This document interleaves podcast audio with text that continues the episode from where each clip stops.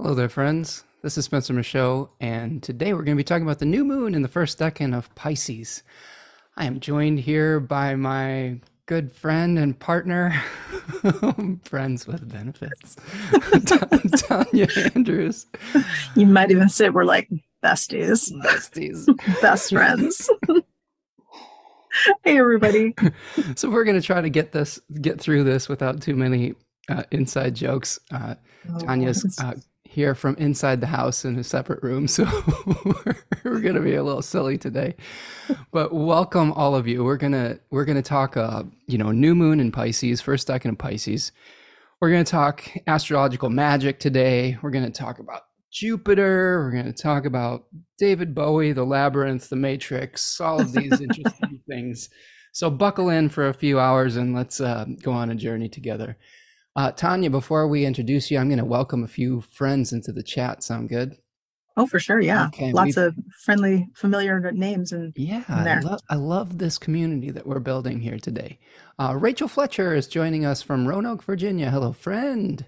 Uh, Raven Gray is here from Kansas. Hello, Raven. Creating Harmony is here from, uh, I think that's Khadijah, here from Louisiana.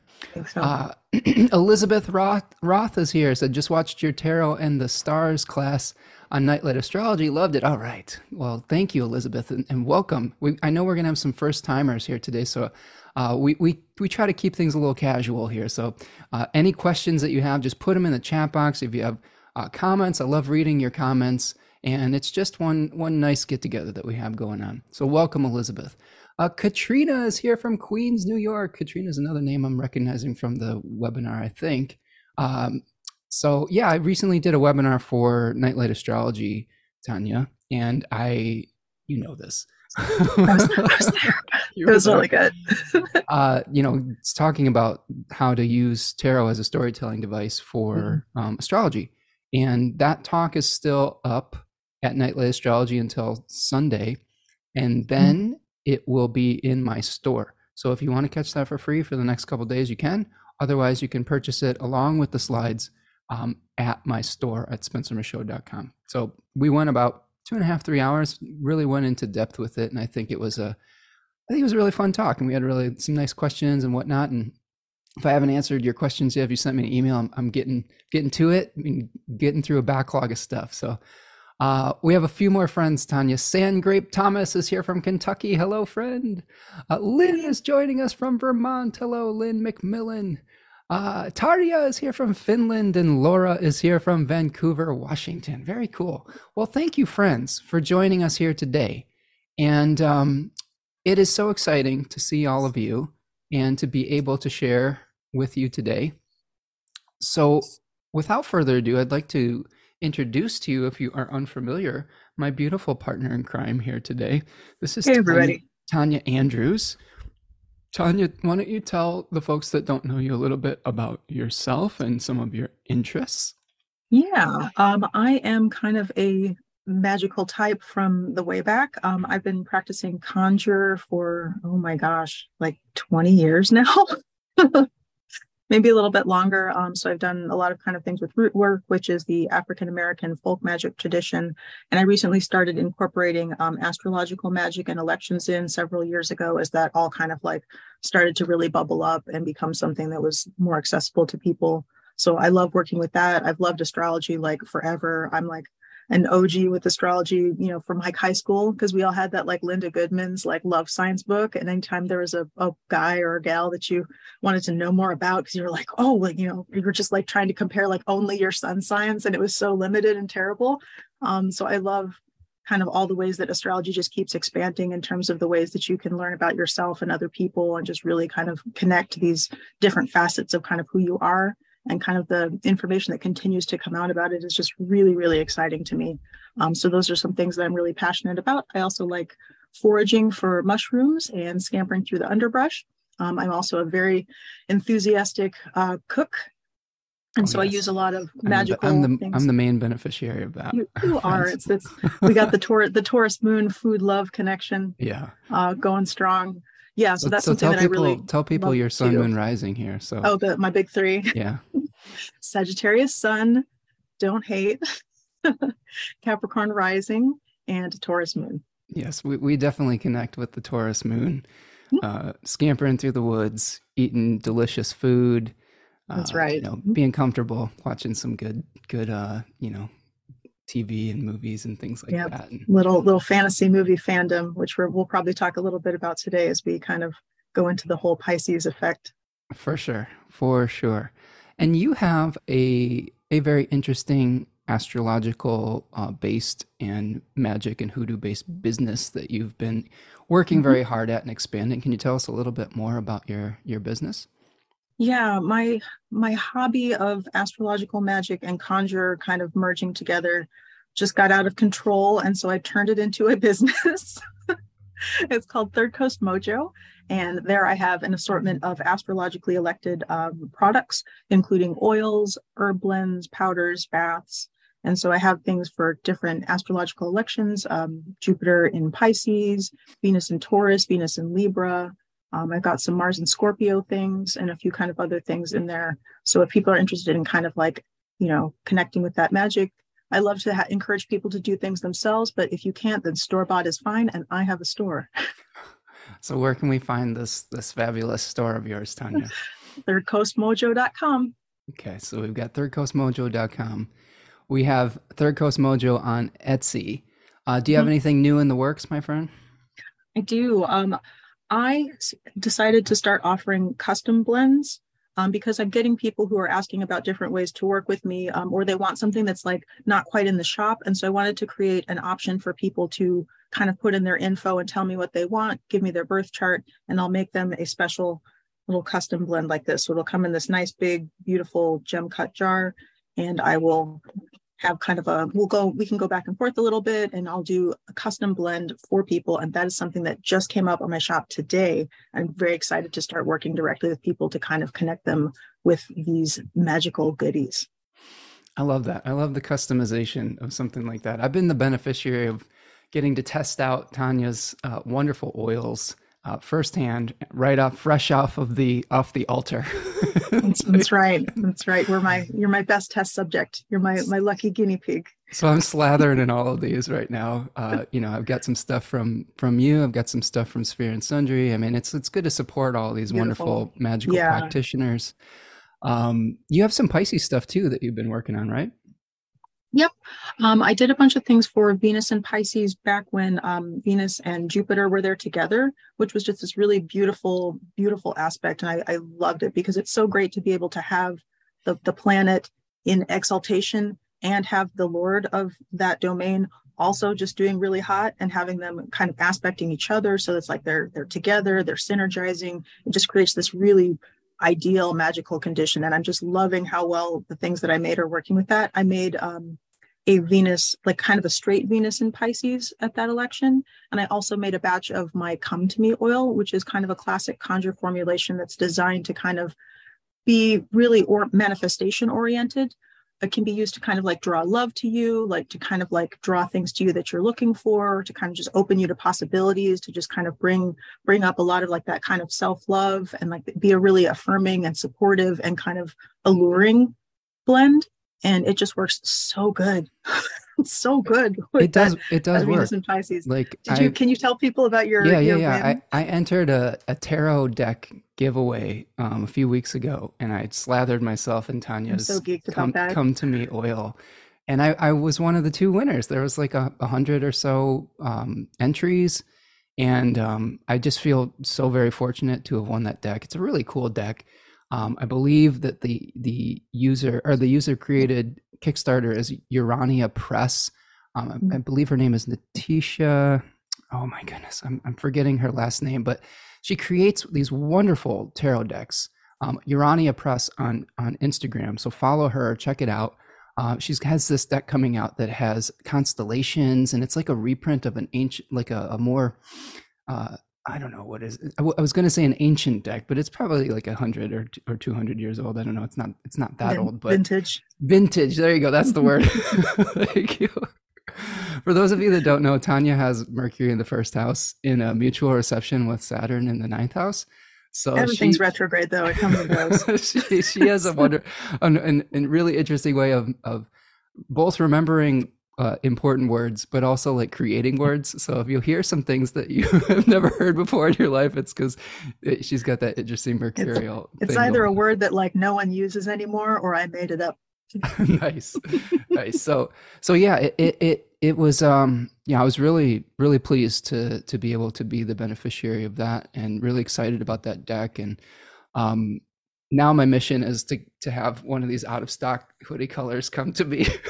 Man- manifest it bring it into your life. Yeah so that's the nice thing about that type of oil blend. Um, that kind of conjure come to me tradition is really useful for kind of bringing things to you.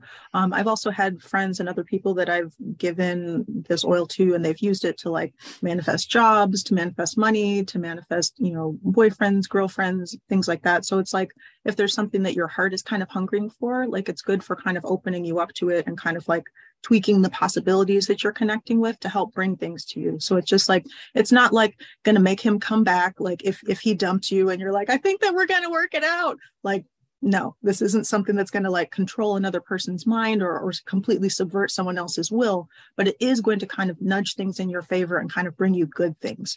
So I think too, when it comes to things like love magic, and especially as we're kind of heading into this like heavily Piscean season where there's just going to be this huge emphasis on Pisces, we're all going to be tempted to kind of get lost in illusions or to be like oh like you know maybe maybe things can magically be different. And there's some things where you can do things and there's some things where you can't. Like you can't just like completely bend someone to your will without doing a whole lot of other things. And that's not what this is for really. But it's like you know if you're in a situation where it's like he's just not that into you like this isn't going to magically change it. However you know if someone isn't that into you, there's someone out there who is. There's someone out there who would like love to cherish you and like shower you with blessings. And this is the sort of thing where it's like it's going to kind of nudge the little possibilities and kind of like send you down that side street or like have you show up at that coffee shop when that person like who could really like be that person for you might be there or when that that job opportunity right might really be there. And so the thing that I love to use magic for is to kind of like like you're going to roll like a, a bigger die you know it's like you'll have that like 20 sided dice instead of like a six and so it's like it's going to just kind of change the possibilities a little bit little d&d flavor we've been on this d&d can you tell we've been watching uh critical Vox, roles uh the, yeah, the legend Vox of Machina. Machina. oh my yeah. god yeah but yeah so it's like you can't completely like change everything, but you can change the possibilities a little bit. And I feel like astrological magic and conjure and these things are really useful for kind of just giving you a few more possibilities and kind of like sure. nudging the odds in your favor a little bit or kind of causing you to to zig when you might otherwise zag. I mean, and sounds so, like sounds like a magnet to me, like where mm-hmm, you can mm-hmm. magnetized to the things that are attracted to your particular pole and it, mm-hmm. it may even drive away the things that aren't really meant for you as well so i mean i think mm-hmm. that's uh you know, just a little bit of extra boost for manifestation magic. I love it. For sure. Yeah. And the custom blend thing sounds like a really a really cool idea. I know that that's uh you know, that's something a passion I've been watching develop within you as far as like your development of um, you know, understanding of of scent and of mm-hmm. perfuming mm-hmm. and of the, you know, astrologically based herbs and and things of that nature. Mm-hmm. Um, mm-hmm. you know, I think Tanya is a a, really great scholar when it comes to these things as well. I've, you know, this is something that we really connect on is our shared love of being able to to dive into depth with the the history of things and and just really do things in a way that is thorough and and I don't know joyful. So I'm I'm yeah. appreciating that journey that you've been going on. It's nice to have a partner like when I wake up at like three in the morning and I'm like, hey, do you think that allspice is ruled by Jupiter or Mars? or when this like a whole entire room of our house is like just covered in like oils and candles and jars and crystals. It's like we can't disturb that room. Saturn, the Saturn right. ritual is baking that's, a little bit longer. That's right. Know? it is. It's Saturn's room now. right. Um, speaking of that, we just had a Saturn Cazimi, didn't we? We had a Saturn Cazimi yesterday. Oh, yes, indeed. Yeah. Did you did you feel How it? Are you feeling? I was feeling it. I was. I'm feeling a little better today. I was feeling a little like it was feeling a little heavy yesterday. I, I was mm-hmm. feeling like the. I think that with the Saturn Cazimi, you see the Saturn going into the heart of the sun and the dross being burned away, and it felt like that. It felt like it was like oh, being you know, like this purification energy. Um, and I feel I feel really good today. I, I do want to shout out Sphere and Sundry too. I've been I'm starting to use their Antares oil that just released, which is a spicy meatball. Uh, you've, been, you've, been, raging. You've been like. I've been rage rage cleaning and rage organizing. Yes, like, yes. So, just like everything is extremely high energy. Yeah. So I've been, you know, it's very good for you know achieving a goal or being able to like you know move towards something that's important to you so you know i think there's there's there's room for for multiple um you know practitioners in this field and i, I really oh, love their stuff too so. Yeah yeah so much so much skill and expertise no, nothing but love for them. So tanya let's mm-hmm. uh, take a look. Let's start diving into some of the astrology. Actually actually one more little uh, sales pitch before we dive into it. For those of you who were at the webinar uh, thank you so much for for attending the nightlight astrology webinar. Again you can watch that for free if you missed it until sunday the february the 19th and then it is going to go into my store for purchase and you can get the slides along with the recording after that date hopefully. Um, the other thing i wanted to say is that i made the decans of pisces webinar uh, the sale available a few days early. Since i knew we were going to come on here I wanted to make sure that if you wanted to get a, a, jump on the Decans of Pisces, that you could purchase that. So there's there's a day or so left to get the, the Decans of Aquarius for 20% off, and now you can get the Decans of, of Pisces off as well. Those webinars, the consolidation of all all the the studying and knowledge that I've been you know trying to cultivate and channel through these these studies for the last uh, I don't know almost four years now so there's mythology, there's there's uh, tarot, there is um, fixed stars. We talk about uh, oh my goodness, we go over all these myths. different myth, the myths. Yes, we we go over all these different pathways and explorations, and they're about two and a half to three hours long each. You can get Decan flashcards, dig, digital Decan flashcards to help you learn some of the correspondences with each of the decans or 10 degree sections. So check that out. That's in the store. I also wanted to guide you to Tanya's uh, email list. Um, for creators now, the best thing that you can do if you want to support them is to sign up for their email list. And if you're not on the Spencer Michaud email list, you should sign up for that right now to know when we're doing live streams and classes and things like that. I'm doing guided group study classes. There will be one that is going to launch in the spring for this book the Flowering Wand by Sophie Strand. We're going to be kind of looking at mythic mycelium and how myths erupt from different time and space and how they're connected over time. I'm really excited about this. That'll be available in the coming weeks. Um, but also, Tanya has an email list as well. So if you want to know when new uh, oils are coming out, when new uh, classes, when she's going to start teaching classes, sign up for that as well. There's a link to that in the description of this video here. Um, and that's where you can get all of the news that you need. You'll also okay. get a coupon. Oh yes, that's right. Sign up for the email get, list. Get, a, get coupon. a, coupon. Yes. From a shop. Yeah. I would, wanted nice. to say I've been reading uh, Sophie Strand's Substack. Sure, her writing is is just gorgeous, just yeah. really really cool, beautiful yeah. stuff. Like that's a that book seems like it's going to be really awesome. It reminds me a lot of my friend Stephanie Warner who was on the show uh, at a, a, Gemini new moon, who's also a really incredible writer. Their styles seem to be very complementary. Uh, yeah, both of them really, really intelligent folks and, and able to describe things in just a really beautiful, magical way. So, mm-hmm. so support Sophie Strand, get the book, mm-hmm. um, sign up for the email list. Let's do some astrology. What do you say, folks? Woo! All right. Uh, so yes, if you are new, make sure you hit the like button on this video, subscribe to the channel. If you want to make a material donation to the work that we're doing here today, you, there's a little dollar sign in the chat that's called a super chat or super sticker, or you can buy me a coffee at buymeacoffee.com. Tanya, let's talk Pisces. Let's uh eh, first of all, big picture thoughts before we bring the chart up. What are some of your Piscean experiences? I mean, really kind of the the cosmic oneness, um, just a lot of like good fortune, the ocean, all these kind of things. I think too, one of the things that I feel like Pisces is another one of those signs that's often really mischaracterized in contemporary astrology because people sure. are like, oh, Pisceans are like these soft, wishy washy people. And it's like, mm Pis- Pisceans are very blessed and they have that like tenacity of like a spawning salmon that's like going like up against the current of the river. Like, you know, right. don't underestimate Pisceans. There, there's a side of them where it's like they do not care what happens to them. They are yeah. going where they're going with this, like they have a lot of spiritual drive and just this really kind of deep like faith that kind of like empowers them to do some really interesting things. Like I've had the pleasure of knowing a lot of Pisceans in my life who are like independent business owners. And so they have this kind of like like Jupiterian, like like blessed state where it's like they're they're good they're not bad with money. Like they're not bad with like the material world but they're also really connected with the spiritual world. And you put those two things together and it makes them kind of weirdly unstoppable. And yeah. so i feel like those energies are something that is really great to be able to kind of tap into um, when there's a lot of strong aspects with pisces. So being a jupiterian native yourself and you know, forgive me for bouncing around here. I actually did it's receive your, my, new bouncy chair. You're just like my, boinky, new, boinky. my office chair, which is which is like a combination of a chair and like a medicine ball. so if you see me like doing this, um, that's what's going on. It's, it's Spencer's kinetic energy chair. yeah, which is needed.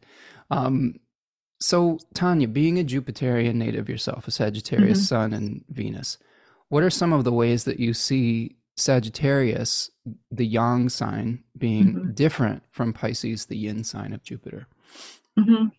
I feel like with I feel like with Pisces, it's it's like a like a spiritual physical dichotomy that's being brought together, and with Sagittarius, I feel like it's like a like a philosophical or like a mental and physical dichotomy. Like I feel like Sagittarius is is very thoughtful and very wise and has kind of a lot of potential to kind of like have these really deep philosophical and kind of like justice and like this view on kind of how how things should be like kind of from like a logical and almost like masculine energy standpoint that yang energy where it's like like outward focused like you know what what am i doing out in the world? Like where am i aiming my arrows? Like what am i going towards with this kind of like very uh, aggressive kind of horse like drive and i feel like with pisces it's more spiritual like those things are coming from like like the inside where it's like the the motivation is very inner and very spiritual and kind of like they're they're taking things in and like that's where that kind of outgrowth is coming from. So i feel like there's kind of like an like an inner outer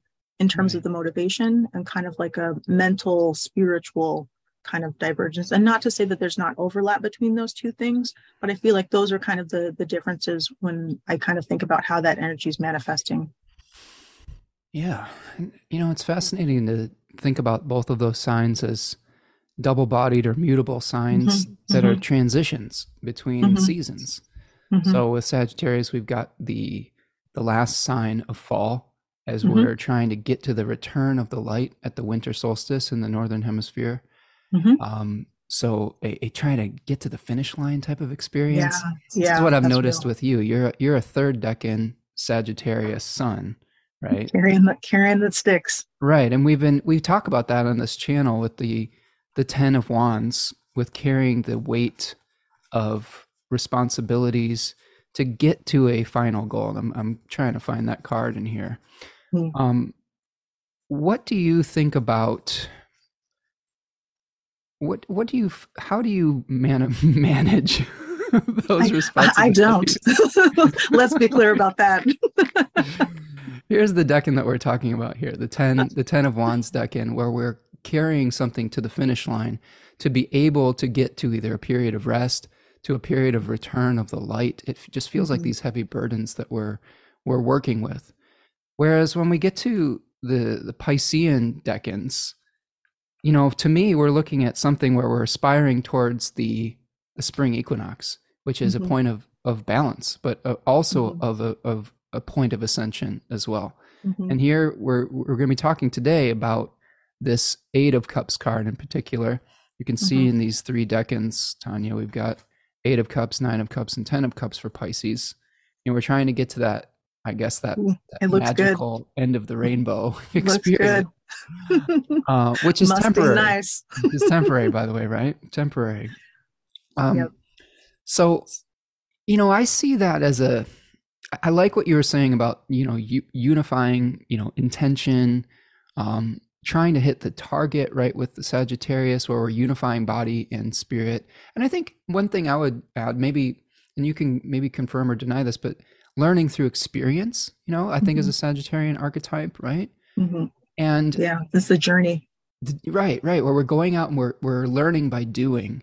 And I think mm-hmm. that the Piscean difference with that on some level is we're learning by going off into an internal intuitive state mm-hmm. mm-hmm. and you know trying to find we're always trying to find our our why in these mm-hmm. jupiterian uh signs but i feel like there's there's a, a, a it's try, almost like an escapism from material reality with these piscean decans as well where you know sometimes we need to take a time out we need to take a break you know mm-hmm. um mm-hmm. how do how do you see pisces in relationship to like retreating from from the world on some level Sure. I mean, I think that's part of kind of that meditative energy where things like insights will come to you kind of spontaneously. Like when you clear out your mind or when you're just really able to be still for a second, that's when these really powerful and beautiful insights can kind of come to you. And it's harder to get that type of vision when you're just really like like running all over the place and like go go go go go or you're just bouncing on your chair and you can't stop. But i think like there's something to be said like there's there's different kinds of insights. There's insights that you can get from life and from kind of really getting in the mix with things and connecting with people and just kind of opening yourself to that oracular zone that's out in the world and there's also insights that you can get that are really powerful that come from just really calming your mind and finding that kind of still small voice within and so there's kind of two pathways that you can take to get really like valuable intuitive information. And like it's like the inner versus the outer. And I think that those are kind of the that's another kind of dichotomy that you can see between those two signs. Yeah. Yeah. I'm I'm feeling I don't know about you, but I'm feeling sort of the eight of cups uh retreating energy starting to bubble up from my subconscious. Have you been feeling that lately in the collective? You know, a little bit. Little little di- little dissatisfaction where you're just like ah is that is that all there is right right so we're we're going to be dealing with a saturn ruled decan in the beginning mm-hmm. of this uh, new moon cycle that's going to sort of prime the pump for the transition of saturn into pisces as well mm-hmm. which mm-hmm. is going to be one of the bigger uh, transitions of 2023 then pluto is going to move into aquarius uh, later in the month of march um, so let's let's kind of take a look at the chart and let's start breaking it down. We'll talk more Piscean archetypes, but let's take a look at this chart and see what we've been dealing with here. Mm-hmm. So, any big picture thoughts about just the the chart of this new moon in particular that are cropping up, Tanya, for you? I think it's really interesting that we are getting this really like beautiful, kind of clean new moon right at the beginning of Pisces, kind of right as Venus is about to like fall out and have that kind of big dignity drop and also that it's kind of like happening like in kind of like this cycle like right before um, saturn is going to go into pisces. And so it feels like this there's those kind of those two ingresses are going to feel really significant for kind of how this is going to play out i think. Like i feel like this is a moment when it's like like one thing is kind of wrapping up and there's another thing that's on the horizon. And I feel like there's just going to be this really interesting kind of transition that that's going to become more apparent over the next two weeks. So I feel like between now and the full moon, there's going to be some kind of things that people are going to start to really have come to light, especially after that Saturn cazimi. So it's yeah. like the the sun, the sun and Saturn come together, and then that moon chimes on it again. And so like there's some point in your life where it's like this is a point to kind of like look at because there's things that are going to start coming around and like hitting it and there's going to be these cycles of kind of transformation and this is kind of a moment where we'll look back on and be like oh yeah that's when i started to see that coming up yeah that saturn cazimi was a pretty big moment you know for february mm-hmm. um the, the way that i've been thinking about saturn and jupiter comes from charles obert who wrote a book on the seven classical planets and he talks about saturn as potentially providing the blueprint that Jupiter can create into multiplicity or into form. So, mm-hmm. you know, Saturn b- being a, a, planet of boundaries and limitations shows us what could, potentially could be possible, the limits of what is possible. And Jupiter, I've always I've been using the metaphor lately of the the platonic form of a horse being related to Saturn, and then Jupiter mm-hmm. being able to beget the multiplicity of forms into reality. Um, we see that mm-hmm. in the myths of Zeus as well, where Zeus is has many paramours. he's, I he's, mean, he's spicy. That's that's right. It's romance time. Romance time. That's right.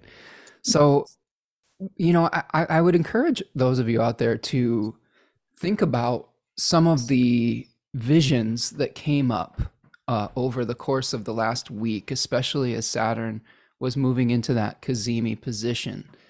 And you can see here that the sun, by this new moon on Monday, new, oh, that's nice. That's an opportunity, isn't it? Uh, new, new moon on Monday. Monday. there you go. Yes, exactly. You know, it's, it's... I, I, always wait for that opportunity with, for, to use that during. It's a good one. Um, so you can see that the sun has started to separate from Saturn. And, you know, we get a new directive. We get a new blueprint. We get a new structure that we want to build from with the Saturn Cazimi potentially. And as the sun separates from Saturn, Saturn is starting to progress in the zodiac to become a morning star, which is actually uh, a rejoicing condition for Saturn. It prefers to be uh, ahead of the sun in in rise before the sun in the sky because then it heats up the cold a little bit and mitigates some of the malefic nature of Saturn. So you might be seeing Saturn starting to quote unquote rise from its sickbed, right? Maybe some of the structures in your life have started to crumble and new ones have started to take their place. And you'll probably see a manifestation of that as the sun separates and separates by about 15 degrees or so. You might see the new structure of your life in place.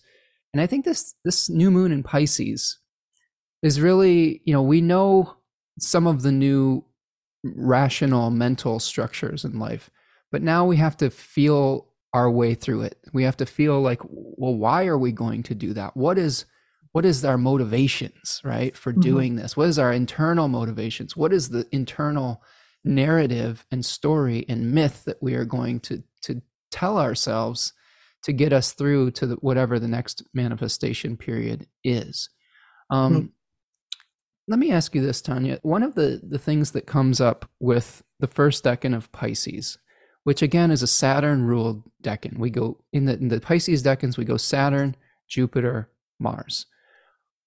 Where have you felt those periods of dissatisfaction? And tell me more about if if you have. I'm sure that we all have on some level. Mm-hmm. Yeah, it's a human experience what types of breakthroughs has that led to? How do you get through those periods? What are some ways that you utilize that feeling of discontent to be able to move forward towards potential manifestation later? Mm-hmm. Yeah, I think that anytime you're trying to kind of build something new into your life, there's going to be that kind of like magical dark night of the soul where it's like you're going to just be like, oh, like in the in the space between making the wish and it coming true or kind of like the next steps to get to it becoming clear you have kind of a crisis of faith. And i think that it's times like that when it's like you have to kind of really get centered with yourself and kind of find ways to stay engaged with with what means the most to you and what brings meaning into your life and what brings you solace and joy. And i think that especially in these times it's so radical to be like i need a rest. Like mm-hmm. i feel like there's so many people this is a, a thing that i see a lot of people struggling with too is like we're all kind of just chronically on the edge of burnout where it's like there's so much pressure to just go go go and do do do and just yeah. always be earning and always be hustling and it's like glorifying hustle culture. And i feel like i'm seeing like all those memes where it's like stop glorifying hustle culture and start glorifying whatever this is. And it's like a picture of like a like a mouse in overalls with like a little tea kettle. Like you know what i mean? Yeah sure. Like like uh like fritz from the the guy who's up north and makes those videos of him cooking yeah. in the woods. hey, hey buddy. Hey there hey. buddy. Yeah. And i old, think like old time hockey. Yeah.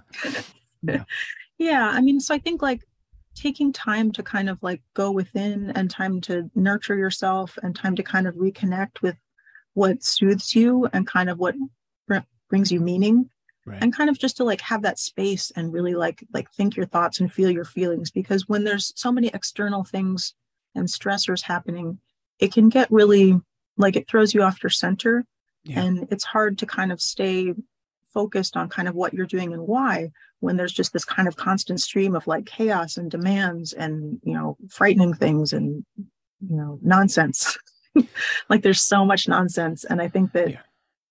being able to kind of unplug from that is is deeply deeply valuable and this may be a really nice moment to kind of connect with that. I like that. I i you know i've been as you know you and i have been trying to expand what we do you know both astrologically magically all of these things um sometimes it's hard to get that break isn't it you know when you're mm-hmm. even if you know i'm i'm what i would consider mostly self-employed and it just feels like you're working all the time and you know trying to get that space to come up with new ideas or to be able to even just enjoy some successes every once in a while feels hard to come by in this type of um, like you said hustle culture that we've we've started to mm, i don't know manifest in our in our collective uh, I, I like that the, the kind of the shutting the brain off to allow space to empty the cup out a little bit can really lead to maybe better manifestations because we become centered. I'm thinking of of you know this is funny. Uh, my favorite football quarterback, Mr. Well, I don't know if I can call him my favorite anymore, but one I've supported say, for many that's years. An in, that's an interesting choice. It's, it's, yeah, he's Aaron Rodgers is who I'm referring to. Those of you oh, who have, those of you who have watched the astrology of sports on the Nightlight channel with me and Adam and Kip know that we, this have some mixed feelings about Aaron Rodgers and some of his, you know, I guess political beliefs recently, but he is he's going off into doing this um, darkness retreat where oh. it's a oh. sensory deprivation room basically for four days he's sitting in darkness there's like a toilet in the middle of the room like, i mean you kind of lost me at the toilet in the middle of the yeah. room, but I was just like, how luxurious. It does feel, it does, it does. Like, it's like, oh, that sounds really nice. Just completely shutting off the brain, you know, just really being, being with yourself rather than doing, I think is a very Piscean type of thing. So I feel like um, this new moon might be encouraging us to slow down, to just be rather than necessarily do. And release the conscious mind. you know, another thing I was think I think about with this is the um, the Star Wars where where you know Luke is trying to practice with his lightsaber and he's overthinking things, and he finally has to just put on the blinders, you know, sensory mm-hmm. deprivation, and just trust his instincts, trust the flow state. Mm-hmm. And to to me, this seems like a really pivotal moment for that because the spring is a really important uh, manifestation time. You know, I think Aries season is when we just feel like, okay, it's it's go time. It's time to push the button. But before that has to happen, we need to have the space and clarity and rest for the new cycle that comes through. And th- to me, this this really reflects the the the ninth house of the thema mundi that Pisces has the cusp on. This is something that I talked about in my tarot talk for Nightlight. But in the Thema Mundi, Cancer's on the ascendant, which will put Pisces in the ninth house. And this is really the time before action of the 10th house. So this was the sign that was on the 10th house before whatever is there now, like Aries in the Thema Mundi, right? So mm-hmm we're trying to find our meaning. We're, we could take pilgrimages, but maybe the pilgrimages are in our mind. Maybe the pilgrimages are going off into a fantasy world for a period of time, going off into the darkness for a period of time. Um, you know, trying not to pee on yourself in the, in a completely dark room while you're trying to hit the hole in the middle of the room. like things can get a little messy in Pisces season, right? Like, well, I mean, think about how here in in Michigan it's like mud season. Like every mm-hmm. every year we kind of be like have that moment where we're like, oh, it's mud season again because it's like you get the the the fool spring when it's like things start to thaw, but it's like it's not like you know it's just kind of this like wet mess. And it's like you're going through this time when it's things are really amorphous and really changeable and you're kind of going back and forth sometimes between like you know it's frozen solid and now it's wet and everything's a mess and now it's it's dry and now it's cold and now it's getting warmer. And so there's just all these kind of like different phase state changes. And sure. so there's just like so much mutability like in this moment. So it's a nice kind of hinge time when it's like that's there's a lot of potential to kind of change direction Um, but you do have to kind of like go into that magical dark and just kind of, you know, come out on the other side one way or another. Yeah, it's a shift of consciousness, right? Mm-hmm. Like, um, it's difficult for me sometimes to think about w- any one particular space in the zodiac being a beginning or an ending. I think we have multiple places where we could consider that, but in one way of thinking about the the solar year, we do have a a new beginning of spring potentially in the northern hemisphere and mm-hmm. as Tanya was mentioning, you know, it, it, it is mud season. Everything is the, the, the, the snow is melting, the ice is melting. It's mixing with the earth to, to provide future fertility. So, you know, if we think about that metaphorically, we need to start melting our rigid ideas of how things should be so that we can create from that primordial you know ooze or space or or oceanic con- collective consciousness. Um, so so that's something that I think about a lot with Pisces. I'm actually looking forward to maybe trying to disconnect a little bit during Pisces season. I always say try, and then I end up you know committing to more things and doing more things, but we'll see, right? Uh, yeah. So a couple people are commenting on Aaron Rodgers, the astrologer. Now, yeah, Aaron went on yeah. a, a, a he went on with a pop astrologer named Deborah Silverman and mm-hmm. did did some kind of like astrology retreat online. Um, mm-hmm. It's not exactly the same kind of astrology that I practice, but it is kind of neat to see, uh, you know, someone like Aaron promote astrology. Um, mm-hmm. Some of his other hot takes, I, I wish he wouldn't promote as much but, but well are, he's he's on an interesting journey though in yeah. some ways because it's like all his life he's been this very like physical kind of strategic being you know where it's like as a, a quarter like a star quarterback you know he's he's using his his mind and he's using his body and kind of like bringing them together to like just focus on these goals and like you know have this really like hard direction that he was just going in and just going and going and going. And now he's getting older and kind of reaching a pivoting point in his career. And he's starting to be like hey you know i'm doing the ayahuasca. Like what's yeah. this astrology thing about? I'm going to go sit in the dark for four days and try and just figure my stuff out. Sure. like it's interesting. Like i don't always agree with the conclusions that he's coming up with but i do kind of like seeing someone who's been this very like kind of out like idealistic like alpha dude going yeah. into this phase where he's like, you know what, like spirituality, what's this about? Like the metaphysical, you know, is there something here that can help me find some meaning or like help me think of what the next phase of my journey is going to be like? And that's interesting. You know, I agree. I've I seen agree. that people are like, AA rough. I mean, he's a Sagittarius, so he's he's a mm-hmm. Jupiterian. He has a mm-hmm. Sagittarius mm-hmm. sun conjoining Uranus. Mm-hmm. You know, he's a Taurus rising he has a Scorpio moon, which I think leads to a lot of the conspiracy theory type of thinking that or well, conclusions. satisfaction, like yeah, he he gets a little paranoid. Like he was mm-hmm. on Pat McAfee the other day, uh, really just like taking reporters to task that were reporting on his intentions. He's, he was like, "You don't know me. You're not in my inner circle." And like he was getting really like, you know, aggressive about it. But there's, like, there's know, a lot of a lot of feelings these days. But again, that may like, be another thing too. Is like emotions seem like they're running really high lately. Yeah, you know, and I was thinking about the we've been having this kind of uh, condition recently with malefic enclosures of particular planets.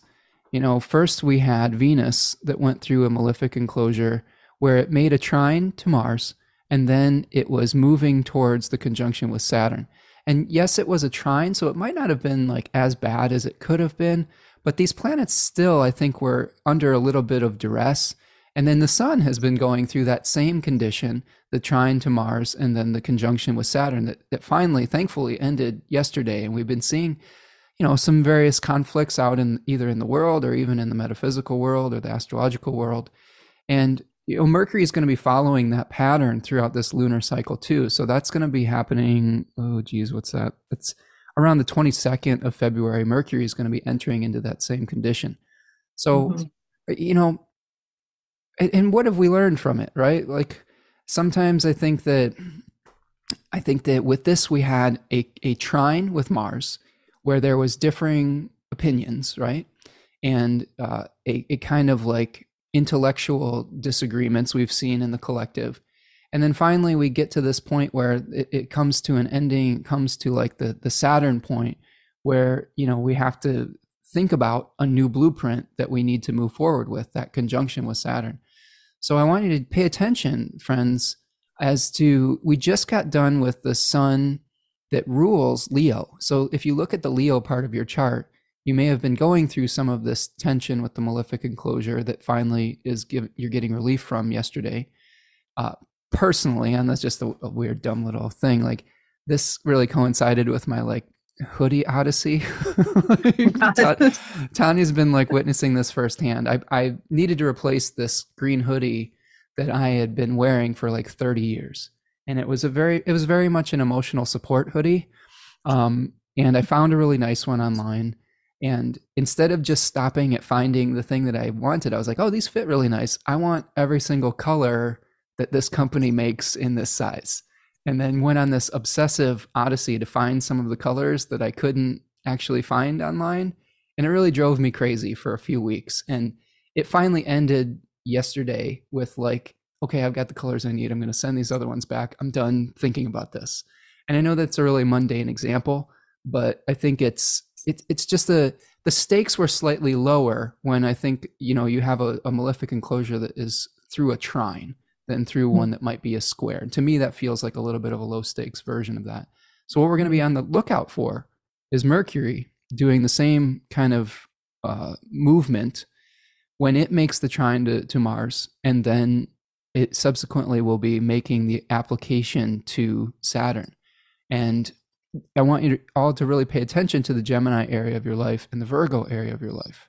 Okay. So you might be feeling some stress or some tension in those areas of your life potentially.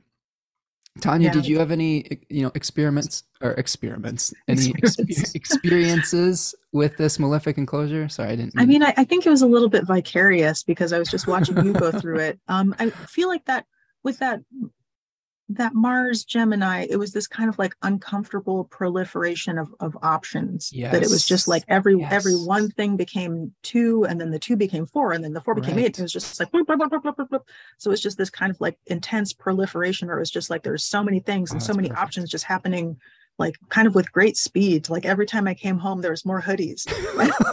just... you know, it is funny too, because your eighth house is Leo.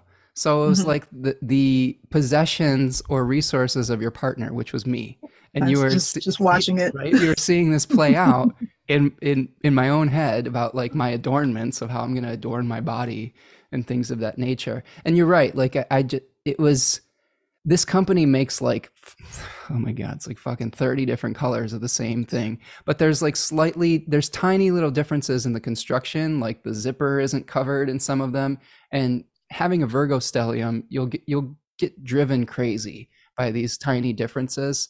I think what what I really wanted was a uniform that was interchangeable with multiple colors. Uh, yeah, Debbie says the hoodie gremlin don't add water. Yes, exactly, 100%. exactly, exactly. And I've I've started wearing the colors for the astrological day. So if you see me wear the green one a lot, it's probably just because I do most of my live streams on Friday, which is a color, uh, Venusian color. Um, but anyway, after midnight. Right. And and I I think that we can go through these mental uh anguish kind of things. Like what Mars in the second decan of Gemini, this is the nine of, of, of swords energy, where you see a figure that is, you know, uh, awake at night, having this nightmare of indecision, of you know, I think trying to figure out all the options. I had a few nights like that, just trying to figure out this this really dumb thing that shouldn't have been that important, but but it felt more important to me. Um, so I, I'm curious out there for those of you in, in digital land, have you had any crisis of um, proliferation of options where you had to make a choice, where you were feeling really torn between decisions and, and options and directions that you could go forth with? And then finally, did you come to a stopping point with that when the when the sun hit Saturn? Because again, we're going to be going through this again with Mercury. So there, there's another choice point where Mercury is going to make that trine to Mars. There's going to be choices that are going to come up, and we're going to have to kind of work through it until we get to the conjunction with Saturn. And then Mercury is going to move into Pisces into uh, its fall. So the the, yeah. dub, the double double fall. Right. So Super just mega fall. a, a challenging conjunction with Saturn, an ending, but then Mercury going off into this like liminal, sometimes maybe even confused state or underwater state where communication may get a little more um, difficult. Uh, we're thinking more in metaphorical, figurative language terms rather than clear communication which there can be some good advantages to that. For those of you who have Mercury and Pisces, you know, it is a very poetic and storytelling and myth making position, but it can be difficult for some of the things that Mercury would normally be associated with, like commerce, um, you know, exchanging resources, having clarity of exchange, and things of that nature. So I just wanted to like highlight that for this new moon mm-hmm. cycle because that to me is one of the bigger the bigger challenges we're going to be going through with this new moon because upon first blush there's nothing super terrible i think about this new moon. Yes we have a whole sign square to mars but again i think this is going to be the tension between how can you eliminate distractions and a proliferation of options to be able to give yourself the time and space to to to go into that primordial water type of energy, the dark room, to be able to figure out what you want to do next. Because that's why Aaron Rodgers is doing this. He's trying to decide whether he wants to retire or keep playing football, which for him is a very big decision. So he's trying to, to remove all the noise that he's getting because everyone's probably, you're that famous. There's a lot of noise. There's a lot of people's opinions. There's a lot of people contacting you. And he's just like, I'm going to shut all that off and see if I can f- figure out what's true in my heart and my uh, imagination and what what I want to manifest next. Right? Mm-hmm. Uh, let me check the chat here, Tanya.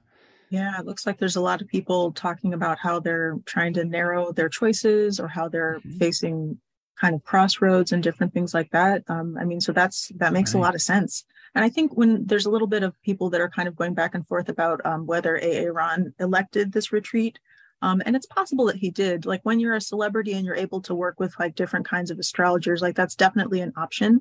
But also, I think something that happens is that sometimes like elections kind of do you, where it's yeah. like there's just a time, and if it really like is hitting at an important part in your life, like it may be a moment when like something just really kind of poetically, metaphorically, literally kind of like syncs up, and it's like, oh yeah, like at this new moon like i'm doing this retreat and like i'm going into darkness just as i'm you know like the the astrological elements all really line up to tell that same story. Right. and so i think sometimes you're going to see those things where it seems like a really literal manifestation of it and it may be a choice or it may just be kind of like the universe like winking at you and being like hey. Yeah lynn was asking do you think that he uh, elected a time to go into that retreat? Honestly lynn i think the answer is probably yes because he's choosing a balsamic moon phase. I think he's going in either today or tomorrow and he's choosing a balsamic moon so that he can get a new moon in Pisces. And he's working with an astrologer. Uh, so I, I, wouldn't be surprised if he said, "Look, I'm going to take this Piscean time to figure this stuff out before." You know, making the choice as you know, Aries season or something of that nature. Um, Cat is also pointing out kind of the the ambiguity, the the dual nature of Mercury that I think is a good point as well. Um, I, th- I see that the the Gemini house of Mercury, because Mercury definitely has that duality, the masculine and feminine duality, the yin and yang duality. Um, I, I feel like there is a proliferation of options in Gemini for the specific purpose, though, of eliminating some of them.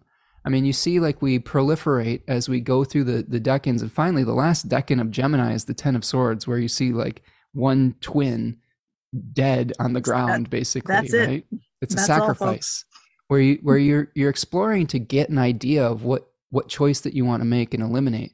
Whereas like Virgo, you know, Virgo, I think that there's a uh, there is a consolidation of options to be able to beget something new into form to pass on a legacy to maybe store something for the winter to pass it on to the next generation to to fuse matter and spirit together so th- that's the, how i understand those two those two signs and the, maybe the differences in mercury's expression within them although it's all a spectrum and like you know, just because you have Gemini placements doesn't mean that you you are always going to expand all of your options. Sometimes you may be having something in the third decan of Gemini where, where you really have a, a handle on eliminating some of the choices in front of you. Okay, let's see, let's see, let's see. There's, so there's a little yeah, there's a little bit too about um, whether Saturn is masculine or feminine. Um, and there's a little bit of mention somewhere back in there. I didn't read all of it, but it it looked like there was kind of a thought like, oh, like you know, do you think of Saturn as as feminine? And I would say for me, yes. I think of it as kind of a yin planet because it's so cool and slow and kind of you know that receptive energy like it's not like aggressive or hot or kind of like really going after things hard so i think that if you're going to kind of think of it in those terms a little bit, there is definitely kind of like a yin energy with Saturn, especially in like if you think of like yin yoga, where it's like that yoga where you're just kind of like lying in like a single position and just really like sitting with the discomfort and trying to kind of relax into it. Like sure. that kind of energy is is very relevant to that. And I think that it's going to be very relevant, especially as we're seeing that um, particular planet having such a big transit into a completely new locale. Yeah, I, I hear you. And I think that I think that I want to point out that each of these planets, you know, beyond potentially the I don't know, I, I don't know if the sun would fit into this, um, like the the planets of the extremes. But Saturn has a, both a yin and a yang domicile as well, mm-hmm. mm-hmm. and I, I, think that we can see more active Saturn and more yin Saturn. I would say mm-hmm. in this decan of Pisces, it most definitely would be a more yin Saturn, just mm. for the simple fact that we're in a very yin sign in Pisces, maybe even the most yin sign. Um, I don't know if that's too big of a leap to make on some level, mm. because it is very like it's mutable, double bodied. We've got water, it's very receptive. Like the, uh, you know, one of the things that we were discussing before our talk here today was some of the the movies that we love that are associated that that really come in and pop into our minds. Did you did you ever pull up the charts of um, the two stars of the the movie we were discussing? Oh, I didn't. I didn't. I was scampering around.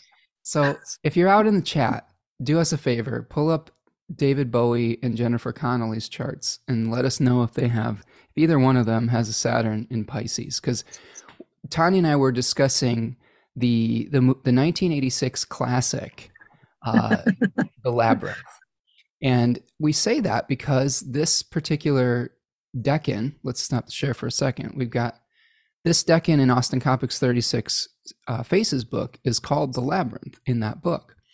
And he mm-hmm. talks a lot about being able to go internal to find the, the demiurge or the demiurgos and really exploring the way that we create our own personal myths and narratives and whether they're a palace or a prison and and you know being able to use that dissatisfaction to leave behind the outer reality to go back in to reconnect with a spiritual purpose or with a spiritual oneness or unity um, i want to hear more about your thoughts about that movie because honestly if i really think about this movie now the connections with this decan are very interesting and so, so give us your your I don't know how old were you when this came out? You're like, like what is math? What is you're, time? You were like nine or ten when this came I out. Mean, like, yeah, I was I was a kid. Like yeah. I was I was young enough to be like intrigued and frightened by it, like which I think is kind of the the perfect and appropriate response to that particular sure. film. Well, those movies in general, right? Like mm-hmm. just any of those Jim Henson mid '80s movies were fascinating and and magical and but also super scary at the same time. Yeah, I was, yeah. I was scarred so, by that that uh, yeah. So for, for crystal who, movie, for people who are like like babies and may not yeah. remember this, this is a movie that came out in the in the eighties.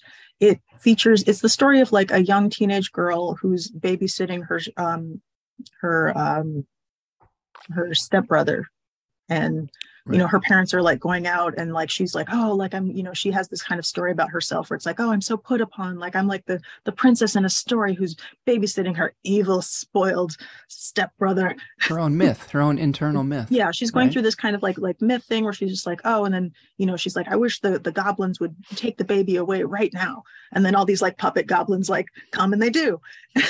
And, and so like it's the movie is like this mix of like like human actors um, including Jennifer Connelly, and an incredibly charismatic and you know just mind blowing performance by David Bowie. Right. as and, and his, the goblin, as the goblin piece king. and his yes. His, so he's wearing these like crystal he's got these, balls. Like, he's got this like big Tina Turner hair and this like yeah. swath of eye makeup and these like tight pants and he's like singing and dancing while completely surrounded by this like terrifying and like comical but like really bizarre assortment of like goblin puppets. Right. and so like and he's got this baby and he's like i'm going to keep this baby unless you come through the labyrinth and rescue him. And mm-hmm. so the girl goes on the journey and makes friends along the way. And so it's kind of her like descending really deeply into illusion and into this like story where is she going to be the hero or is she going to be kind of like swept up in this like like is it a romance? Is it being a trap and so there's all these things where there's so many questions of like, what's the nature of reality? What am I really looking at? Is it a wall? Is it a door? Like, which is funny because that's what I think Galley Cat was saying in the chat. Like, what what am I seeing? Is it where am I? Like, what's my my environment? Where am I going? And so it's kind of um a really interesting thing to kind of think about in terms of this this story because it's like she comes through on the other side and i guess no spoilers but she she finds her power and like i mean if they haven't seen it by now i mean i guess. it's what 40 years old now? I mean it's also like it's a it's a movie like with puppets and like actors like it it ends fine. Everyone's fine.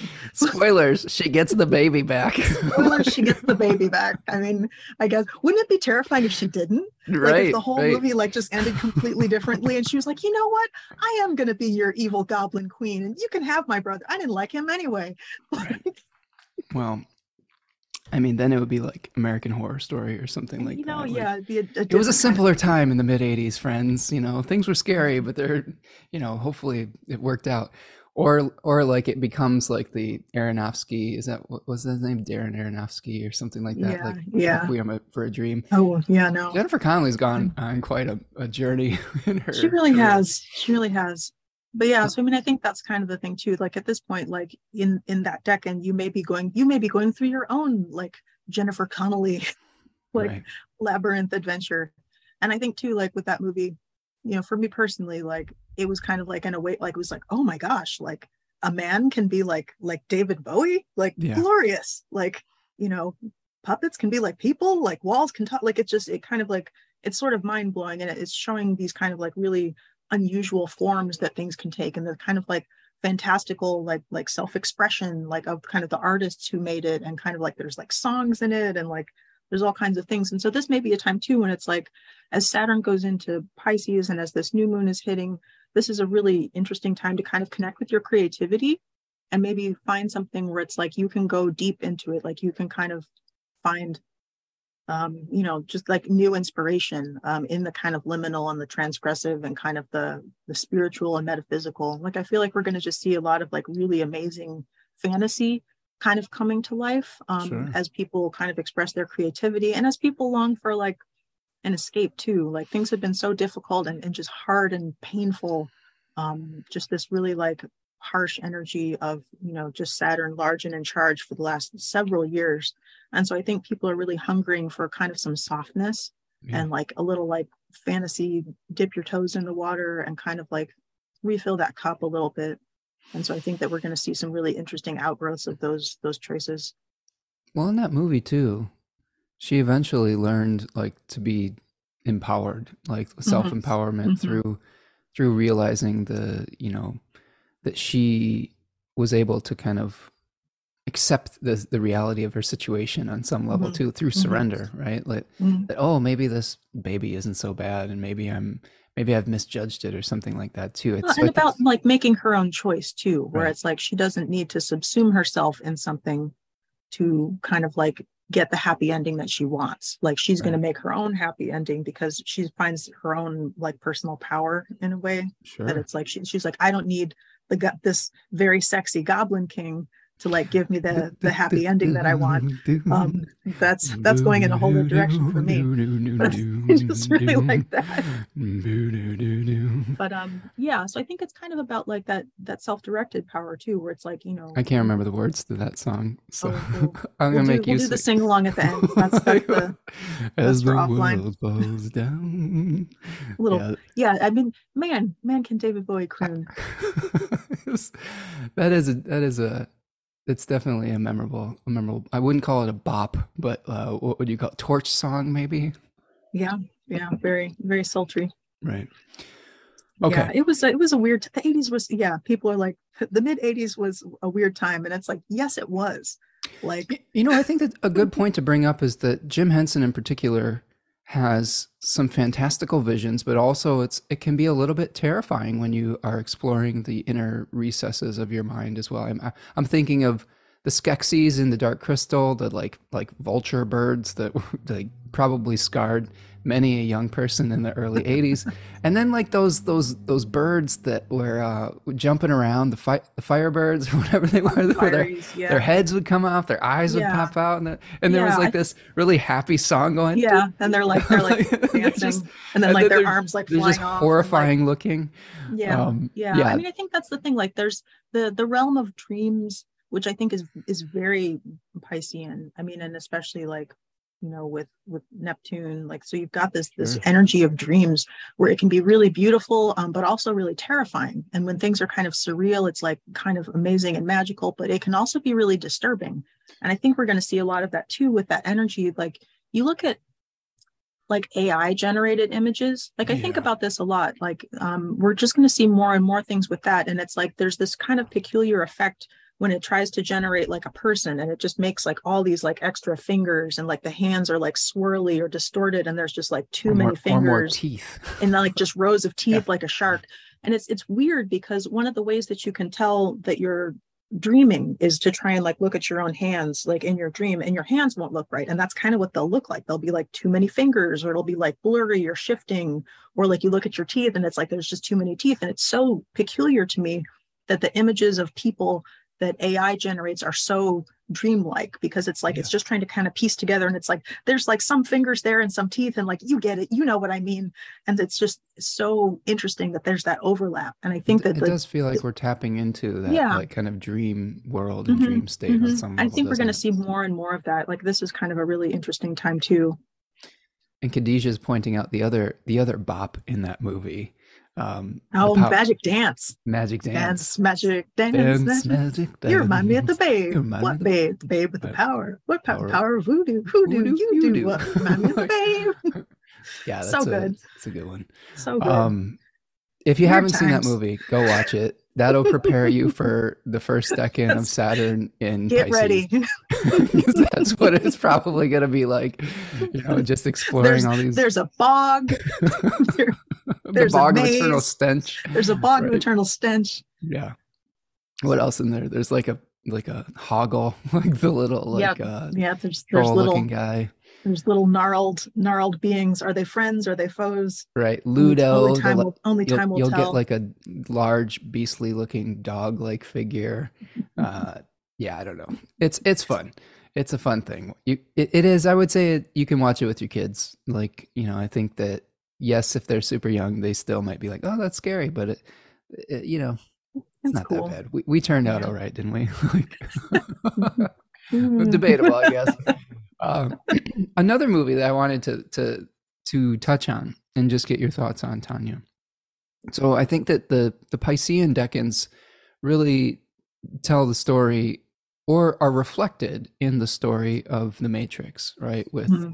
Neo and his journey from you know being this kind of automaton in the in the Matrix and waking up through dissatisfaction, following the White Rabbit, quote unquote, um, mm-hmm. being able to like awaken to a, a, a, reality where he learns that he can start, sort of control the previous experience um, through his intention, through his like, I don't know, knowledge and mm-hmm. journey of kung fu. Well, it's really, it's really, it's like a spiritual metaphor. Like he becomes powerful through controlling his mind and his will and his spirit. Um, I think an important piece of it too is that like the whole thing like when he takes the what is it the the red pill? I don't know. he takes the One of red pill. Yeah. so the red pill like like wakes him up to like reality. Oh see someone's like yes this is a movie i know. So yeah so in it he's this this office drone. Um he's trying to like find he feels this sense of dissatisfaction like something's wrong something's fake. There's there's something missing. And so he meets this mysterious dude who's like take this red pill and it'll show you the truth. And he wakes up and realizes that he's he's been in this like computer simulation and nothing in his life was real. Um, but the reality that he wakes up into is really like scary and, and dark yeah, Yeah. that it's like there's no you know the world's been destroyed by robots and so they're like living in like a spaceship and there's no like food except you know it's just like everyone's wearing rags like Every- reality is really like, is, like like- sad and kind of Everyone's dark. wearing Kanye's line from. it, yeah it looks like looks like Yeezy just just holes weird shoes looks like they made right. Um, um but then he goes back into the matrix and he becomes this like like a demigod because he can see through the nature of the reality and like in the matrix everything's very like lavish and like futuristic for the 90s like which Right. meant lots of um vinyl yeah. and like long coats and like those little tiny glasses um so yeah and i think that's kind of the thing too where it's like again it's that that dipping in and out of the the dream state um and Right. you know you you we wake up from the dream into reality that can be like disappointing or dark or you know not what you wanted. And then you know can you go back in and like take the gold out of it? Like you take the gold out of the the mystery and the dreams and the kind of like unreality and somehow find a way to bring that back into the real world and and vice versa. So it's that intersection between dream and reality and where that really like interesting hinge of power is. And i think mm. that's part of what's interesting about that story for right now. Yeah, I think that I think that we're all going to be starting to feel a little bit of like is this all there is? Like what, like, what are we, you know, are we you know, are we stuck in the simulation, right? On some level.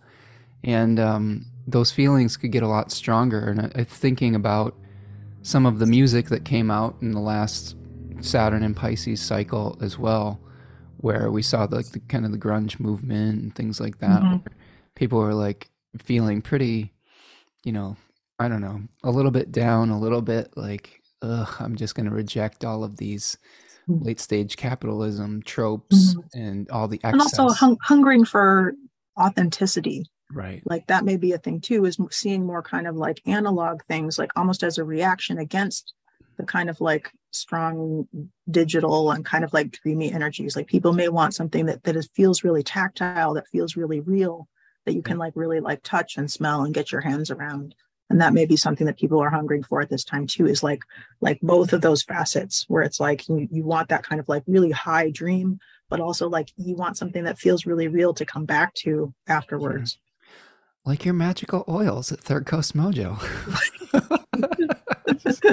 like a beautiful like a beautiful smell oh someone in the chat had a Yeah. question about um if i had any resources about um natural perfumery or like Yeah. ancient recipes for perfume and i wanted to show this book um this is essence and alchemy a natural history of perfume by mandy aftel um who's this really like interesting person who does um all natural um, perfume blends and so in it um, she goes really deep into the kind of history of perfumes and kind of how it was they were originally used for like like medicine and magic and like all these other and food and kind of all these other things and the kind of like way that perfume twines in with like trade and mysticism and all these other kind of elements and it's really interesting. There are some recipes in it too so this is a really nice resource. Um she actually did a revised 2022 edition that i just got that's really gorgeous. So this is a great book if you're interested in learning more about um, the history of perfumery and kind of some things like that so that's a, a really nice resource so if anyone's interested that's something that i'm that's on my Pretty soon, that's on my our, nightstand right now pretty soon our house is just going to be books and herbs. We're just Just jars. just, Just jars, piles of just piles of books, and jars jars on top of the books And hoodies. books on top of the jars and and hooded sweatshirts will be the other. and hoodies and hoodies hoodies around the Yeah. jars Yeah. So every jar has a hoodie So Darren is saying, I love the labyrinth idea you postulated. Everyone seeing all of the various elemental and land spirits in whatever forms their mind perceives them, if only. I mm-hmm. like that, Darren. And I, th- that's a really great point. Like being able to see the ensoulification of the world, right? We've gotten to a point where sometimes we've become so disconnected with meaning, spirit, and you know the spirit of the land, the spirit of animals, the spirit of a tree, and that might be something that we start reconnecting with as we move forward in this this Piscean time frame as well. So yeah, good point. Um, Elizabeth Roth is saying Essence of Magic, Mary Greer, the oils for the major arcana, probably Ooh. out of print. Ooh, that looks like a good one too, Elizabeth. Thank you for that. Suggestion. Gonna track that down. That sounds yeah. cool. Um. Okay. Yeah, a couple other people saying they were traumatized by these movies. Tanya, it was it was yeah. not a time for children. No. So let's Tanya, let's take this opportunity to just take a little stretch real quick. Just oh, let's oh, yes. model some good behavior. Oh yeah. Stretch it out. Uh, let's take this opportunity to say, um, if you are liking this video, uh, this live stream, make sure you're subscribed to the channel. Please hit that like button, friends. If you want to make a material donation to the work that uh, we do here, you can leave a little super chat or a super sticker with a little dollar sign in the chat, or you can make a donation at buymeacoffee.com. You can also support the work that we're doing here by either booking a reading with myself. Uh, I have all sorts of readings where we can unpack your own personal mythology through the wisdom of the tarot and astrology and the fixed stars and whatnot. Or you can support Tanya's work by purchasing some of her magically elected oils at Third Coast Mojo on Etsy. And of course, sign up for the email lists, plural, to be able to figure out what uh, is coming up next.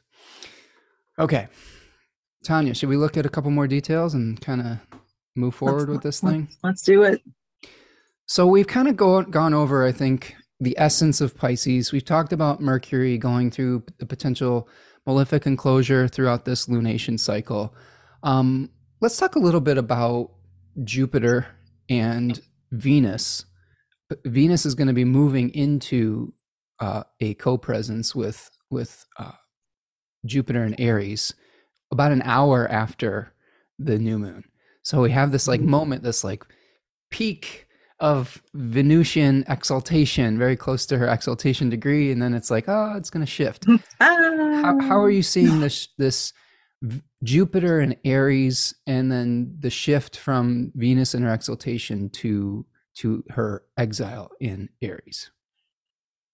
Yeah, I was I was saying earlier, like I feel like that is something that is going to bring uh kind of like that come down, you know, like you you wake up from that dream state and then it's like cold hard reality or it's like what actions are you going to take? Like you know you have this romantic dream and like it's all just kind of out there and it's like what can you do to kind of like bring that to you? You know what what needs to happen to kind of bring that into the physical or like what actions do you need to take? Like to me like aries is a very active sign. And so like with Venus and Pisces, it can be very passive. So it's very much that kind of like come to me energy where it's like, I'm just a blooming flower and the bees are going to just come to me. Or like, you know, I'm just so beautiful and like my magnetism is going to just bring it to me. But in Aries, you have to kind of like get after it. Like it's get after it o'clock when things start to hit Aries. And I feel like having both benefics there is just going to be a really interesting point in terms of like looking at where that is in your own chart and like that's going to be an area where it's like you're going to have some real good fortune kind of coming up, but you're going to need to work for it. Like you're going to need to kind of get out and like pursue it and kind of like find out what you want. And then it's time for you to be the one doing the pursuing and getting after it. Yeah, we are seeing. Okay, if we move the chart forward a little bit, you can see on the outer ring that if we move the it forward by a few days, you see that Venus has moved into Aries, and it's getting closer and closer to Jupiter and Aries. Um, we have here we have a few days after the new moon, Mercury making the trine with Mars and then applying to Saturn in that malefic enclosure without a planet breaking it up. Okay, sometimes the moon will break it up a little bit, but I do think there's going to be some challenges with Mercury with that. Uh, and then we have we get to the beginning of the month here, and just just another th- point to make is Mars is still out of bounds throughout this whole period of time. So we've been seeing some arguments, some debates in various forms of the world that have gotten like I don't know if the word's excessive, but they've gotten spicy with Mars out spicy. of bounds, right? Spicy times. And, you know, there's been a lot of back and forth. And we might be still experiencing that with this new moon with Mars uh, in its in its out of bounds phase where it is not really following the rules of engagement that we normally would follow. So there when we when we get into a conflict at this period of time, especially when it's an intellectual conflict, we might be taking it to to an extreme or not following the the rules of engagement potentially or something of that nature. Uh, so just be careful of that as you move through your day or move through your experience of life. And then we get to like the beginning of March here. Um, we're, what, what we're looking at right here in this chart is the first quarter moon. So let's talk a little bit about the first quarter moon before we talk about the conjunction of Venus and Jupiter here. So we have the sun at eight degrees of Pisces and the moon at about eight degrees of Gemini at our first quarter phase. So, so Tanya, what do you think about this combination of the eight of cups and the eight of swords? So I'm going to pull out the eight of swords, where we see a figure who is blindfolded and bound. That's a Jupiter ruled decan. Mm-hmm. Okay, coming in contact with a Saturn ruled decan. So we have Jupiter in, in Gemini, it's exile, right? Mm-hmm. So what do you think? Yeah, I mean, I think that's going to be a time when you you're just feeling a lot of tension. Um, to me, when I look at that that um eight of swords like it's just that's a that's a tough one because it's like you're you feel trapped even though like you're not really like mm-hmm. you could kind of get away if you like put your mind to it but like you there's something that is is holding you in place there's something like probably self-imposed or like kind of from your limiting beliefs maybe sure. and when you look at that like there's that that desire to like walk away from something that that sucks or that you know isn't right anymore but that that eight of swords energy is saying like oh look no like you, you feel stuck for some reason. So i mm-hmm. think at this kind of angle you're hitting this hard angle between those two aspects and that's going to create that tension where it's like you're trying to walk away but there's going to feel like there's something that's not letting you. And like that something that's not letting you is probably going to be kind of internal but i mm-hmm. think that that's that's that point where it's like you're, you're going to feel this really hard kind of like tension between your desire to walk away and feeling like there's these constraints around you yeah, I, I, feeling bound by our own, you know, rational mind, you know, maybe a difficulty surrendering to the, I don't know, letting go and letting divine, letting go and letting universe type of experience um, might be a challenge around that period of time. Um, I'm seeing some comments in the chat, Tanya, about the the major arcana essential oils that that uh, maybe you need to take up the the the mantle for making these long extinct things. That sounds like a good idea. We'll have to look into oh, that. Huh? No, for sure. Yeah. Okay. So try not to get too overwhelmed by your thoughts. Again, Pisces is a good time to surrender to maybe, I don't know, the divine having a better plan. I mean, anytime I've had a, a Piscean experience, it's been related to you know surrendering to the process and the current and the flow of my life rather than trying to control things through my rational mind. I think mm-hmm. sometimes you'll see what what look like quote unquote mistakes come up but it's really like a divine course correction. I feel like that's part of the piscean energy as well um, just being able to see that you know if we allow the you know allow ourselves to be guided. That's really kind of the yin energy is allowing ourselves to be guiding guided rather than forcing the issue which brings me to my next kind of you know little oasis here. You can see that we have the conjunction of venus and jupiter. This is on march 2nd now this could be really interesting if not for one particular challenge so in in the midst of a Venus Jupiter conjunction, which generally should be something pretty positive, and it, and it might be positive. It might be something in the Aries area of your chart at 12 degrees Aries that is, you know, a very uh, nice, beautiful manifestation of of your new sense of self, but may also be temporary. And I would say that I wouldn't build your life around what happens around this period of time because we have a condition in this chart where we have where we see a, a Hellenistic void of course moon that starts on March the 1st and goes all the way to March the 3rd. And that's a, a, a much more rare condition than the modern interpretation of the void of course moon. Uh, I believe this is the moon that is not making any aspects for an entire 30 degrees across sign boundaries. Whereas the modern interpretation would be, I think it would reset as we go into a new sign, which makes it a lot more common. Um, so, what should we do with this Venus Jupiter conjunction in the void of course moon time, Tanya? Well, it looks like Stephen, the Jupiterian, is going to be celebrating his birthday. So I mm. think that's a that's a good thing to do. Is just have a have a nice party.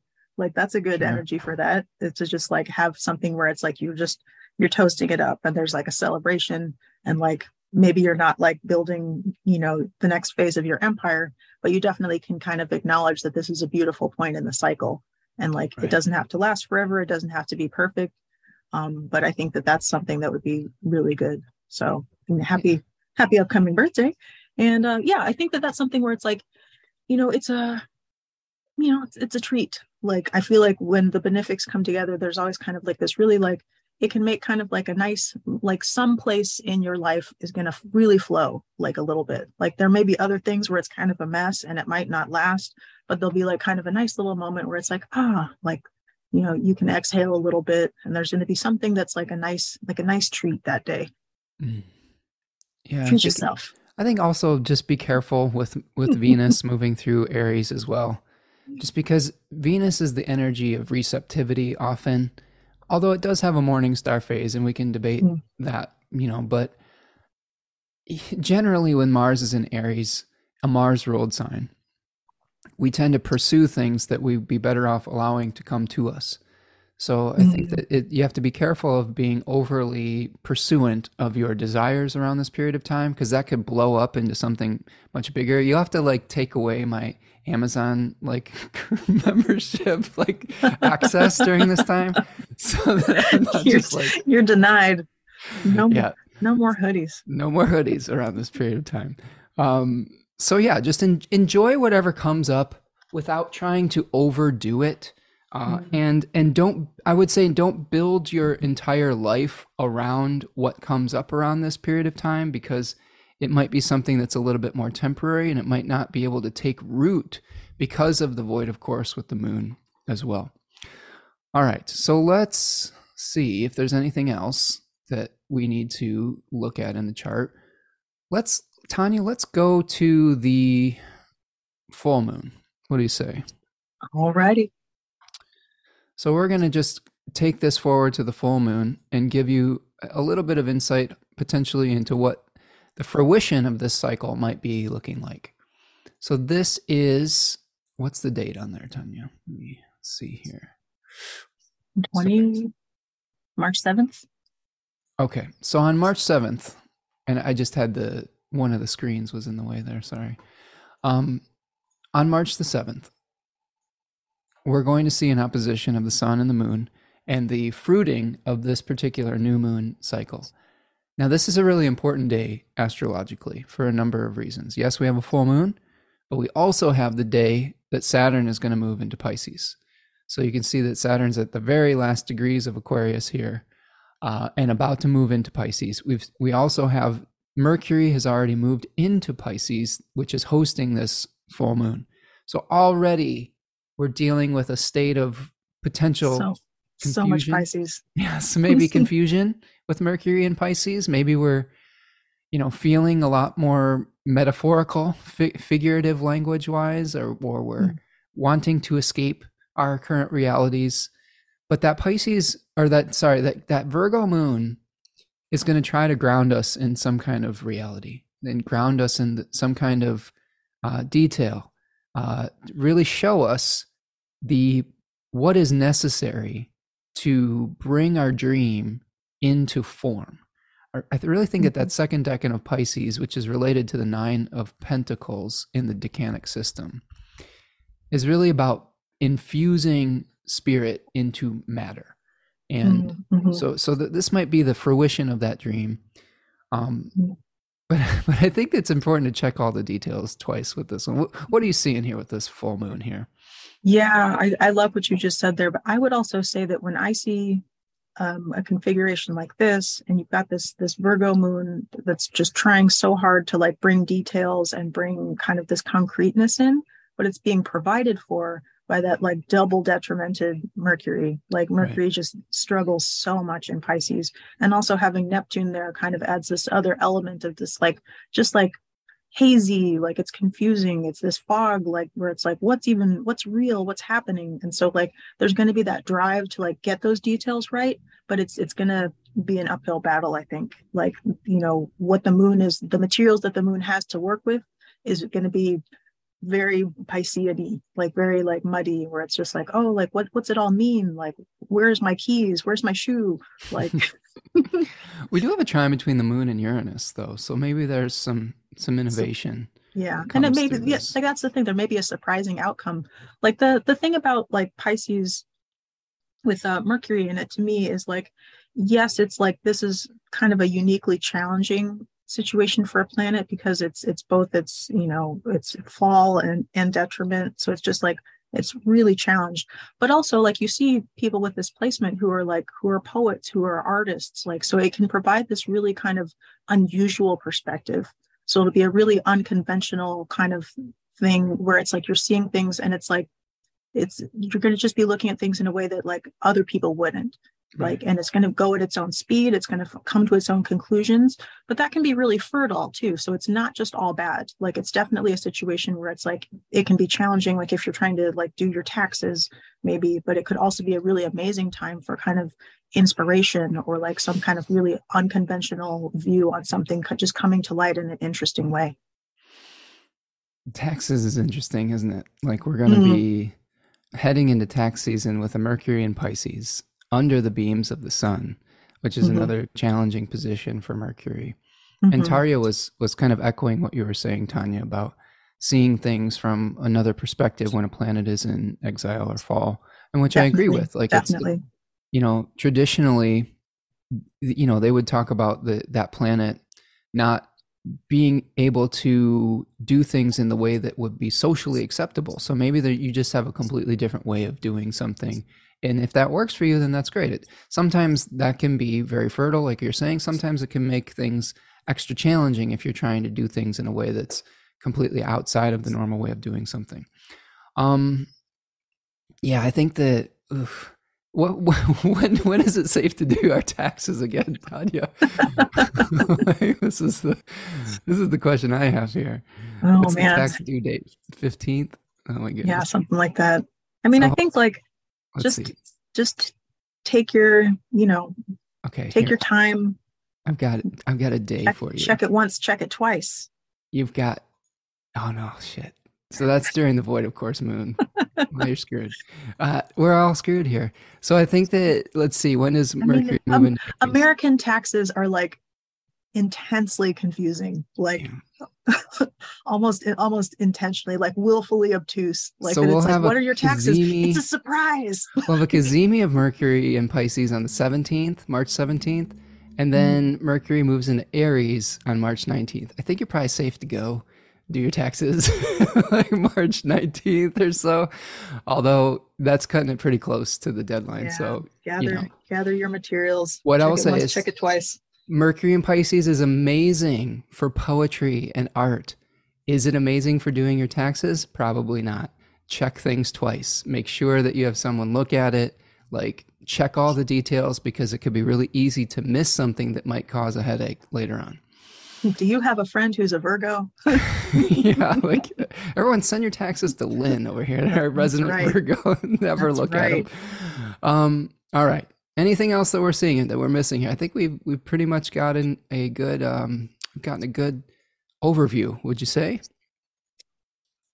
Ooh. Okay, Tanya, let's wrap this thing up. We All have right. gone on a journey. We've gone down into the labyrinth. We've gone into the matrix. We've flown through the matrix. we, we've wallowed in the bog of stench. oh God, the eternal stench. Goodness. So I do have some final divination for all of you today. We, as we do, we pull a, an I Ching reading for the the lunation and an animal. So I got the I Ching reading I got was number 32, which translates to endurance, constancy, perseverance, um, long lasting. And line number two is the only changing line that changes us to hexagram number 62. So we'll talk about that in a second. But line number two says, regrets vanish. So this is er, that's it. Regrets vanish. So Good. there we go. That's, we did it, guys! Yay! like, so, so uh, this this changing line speaks to maintaining equilibrium, avoiding extremes, doing just enough, using just enough force to be able to move something in the right direction, which feels very Piscean to me, right? Where it's mm-hmm. we don't want to mm-hmm. force the issue, we don't want to sw- swim against the current we're doing just enough to keep things going so we can get to the spring equinox and the new blooming of the seed above ground or something of that nature. So try not to, to do too much. Don't don't try too hard or push it. Um, perseverance demands inner strength. This is, I think, one of the the great gifts of Pisces. Is this? If you've known a Piscean in your life, my goodness, they have an emotional strength uh, when called upon, when in the right mm-hmm. situation. Mm-hmm. Um, that is really remarkable and they can be very self-sacrificing for the right cause and really can power you through to the other side so draw upon that inner strength try to stay calm and wait for the spring apply just enough force to move things forward and then that leads us to hexagram number 62 tanya where it's called exceeding smallness conscientiousness keeping a low profile reining in your ambitions paying attention to the details a bird that flies close to the ground rather than flying too high where they can lose their song. So, thoughts and reflections on that that hexagram reading, the I Ching reading that we have here. Anything that's popping up for you? I mean, I think the the thing about all those things is that to me, it, it's always kind of about balance. That it's like it, it feels like the I Ching is always just like, hey, the middle path, guys. You know what's super cool? Not getting too high, not getting too low. You know what's super great? Going with the flow. Yeah. And which I think is a, always a really great kind of message, especially around this time of year, like to just kind of like put down some of the sticks and like, you know, take some time to kind of like go within and to kind of like try and find that balance in yourself. Yeah. We've got some really interesting comments here, Tanya, about sending your taxes to your Virgo friends. Oh, yeah. I send my taxes to my Virgo stepmom to look at. like, it's so, a good yes, friend. It's a good. That's a good. Uh, oh. Good point. And also, six, da- plan- six planets in Virgo. That's a lot. Yeah. Yeah. Also, wow. da- Darren or D, our resident Piscean sun here, uh, says we can be very self-sacrificing for the wrong cause as well. So yes, make sure that the cause is worthy. If you're, yeah, if you're that's a great trying point. to go through something that requires that inner strength and that, and that sacrifice, because mm-hmm. Mm-hmm. oftentimes we can fall prey to people who would take advantage of us because of our sensitivity if you have Piscean mm-hmm. placements. Yeah. Um, choose, choose your battles wisely. Choose your choose your friends wisely. Lynn says, "I can write a nice poem for you about taxes, or a letter to the IRS about why you didn't file." there we go. Will the IRS accept this interpretive dance? As the world that's, comes down. See, that's that would be that'd be me doing my taxes. It'd just be like, um, here, hang on a second, and it's like someone like screaming in the background and like playing the bongo drums while I'm just like, this is how I feel about my taxes. Something from line number sixty-three. To file in time. so, That's right. There we go. All right. Put so on, the put on my uh, my cod piece.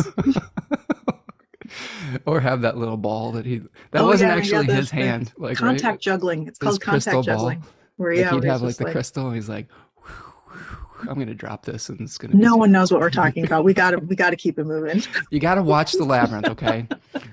Someone was saying that we should have like a watch party. We should that do a labyrinth, labyrinth watch fun. party at some point. I would i would very much enjoy that. That would be very fun. Okay so the animal that we got for this lunation was the bee. Um, and the bee in the research that uh, comes out of this exploration talks about um, accomplishing an impressive task. They they they are very um, productive little creatures. It talks about fertility, productivity, but also the the danger of becoming too busy. Um, it, it encouraged us to stop and rest, and you know, or conversely if we've been procrastinating to get moving. Um, bees are very organized, and sometimes we have to stop and enjoy the fruits of our labors. Maybe that's the Venus Jupiter, you know, uh, mm-hmm. in in Aries conjunction. Maybe just little, enjoying yourself, right? Little moment of sweetness. Do you have any Just bee eat, facts eat for some, us? Eat some honey out of the jar. Yeah. Um, I was thinking about this. I had the the pleasure of going to visit um, someone who keeps bees a little while ago in the before times, back when I did such things, and it's just they're amazing little creatures. Like they they devote their whole lives to this one very specific task. And i think it's it kind of goes back to that like pick your battles where it's just like the amazing thing about bees is that they're just so focused. They're focused on like the care of their hive. They're focused on gathering the the pollen and making honey.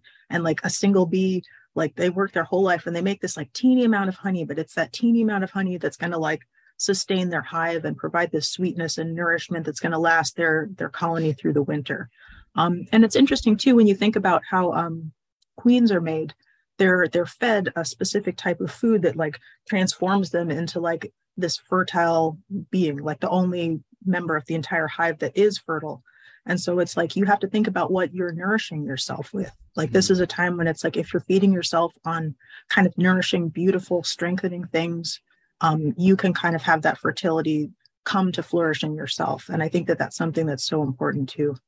Maybe that's a good symbol for us, Tanya, to get get moving on our pollinator habitat plans. That's right. Right. That's right. We've got a friend here from Portland, Katie, who does um, pollinator garden uh, stuff and makes some really amazing uh, home crafted products as well. So, love um, Katie, we'll be we'll be getting in contact with you. Give us give us some good advice on the uh, pollinator look, habitat. Plans. Look for our communication. yeah.